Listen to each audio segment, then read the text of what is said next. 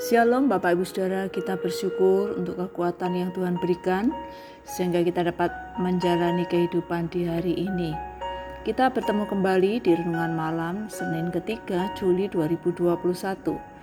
Mari sebelum beristirahat kita meluangkan waktu untuk merenungkan kebenaran firman-Nya. Sebelumnya kita berdoa mohon pertolongan Tuhan. Bapa yang di surga, kami bersyukur untuk hari ini yang kami sudah lalui dan jalani bersama dengan Tuhan. Sebelum beristirahat, kami akan merenungkan kebenaran firman-Mu.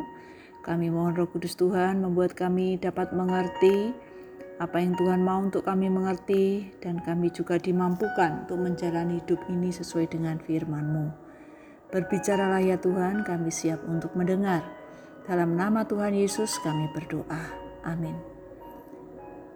Mari kita memperhatikan dari Injil Markus pasal 3 ayat 13 hingga 19. Demikian bunyi firman Tuhan. Yesus memanggil kedua belas rasul.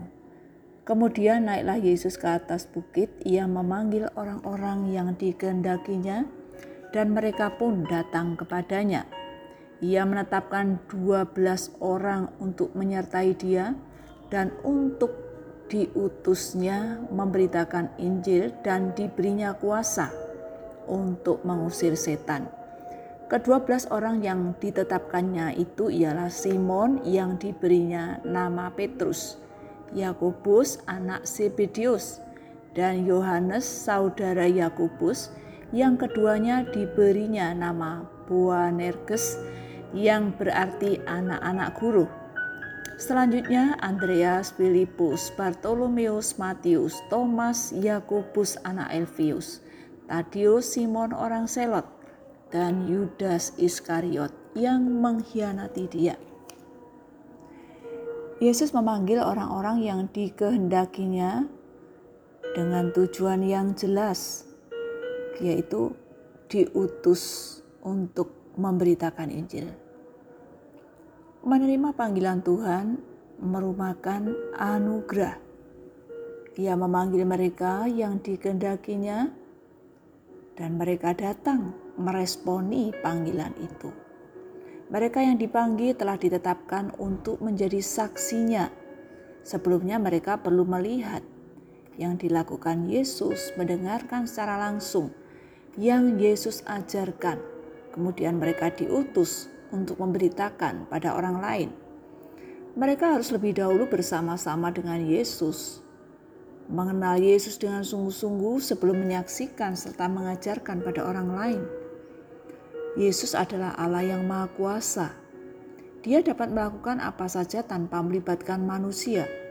Namun, jika Dia memanggil, menetapkan, dan mengutus orang-orang yang dikehendakinya, itu adalah anugerah kepercayaan yang harus digunakan dengan benar. Kita bersyukur jika kita dipakai Tuhan untuk menjadi alatnya, untuk menyaksikan kasihnya, kebaikannya, pertolongannya, pemeliharaannya, dan sebagainya. Setiap orang perlu mendengar Injil, perlu mendengar kabar baik, kita yang sudah percaya kepada Tuhan Yesus, kita mengerti bahwa di dalam Yesus kita menerima pengampunan dosa dan memperoleh keselamatan.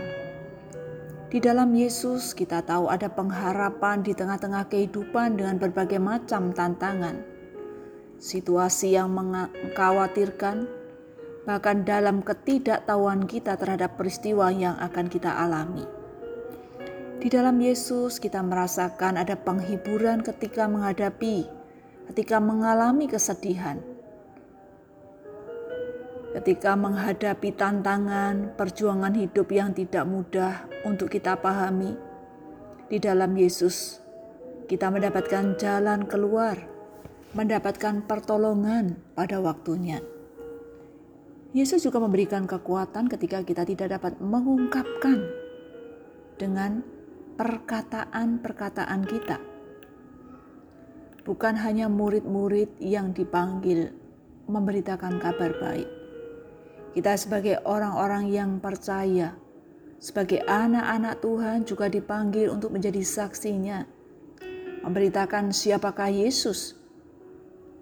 Di sekitar kita sangat banyak yang belum mendengar kabar baik. Mereka membutuhkan kabar baik.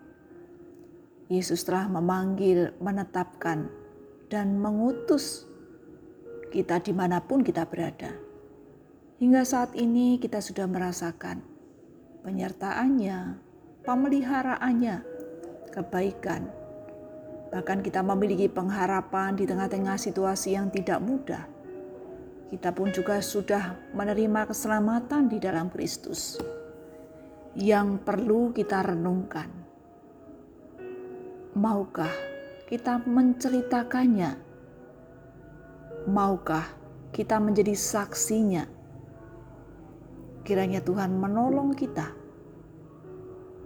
untuk menjadi tangan kepanjangan Tuhan, menjadi rekan kerjanya, hidup di dalam kebenaran firman-Nya, menceritakan apa yang sudah kita alami sebagai umat Tuhan.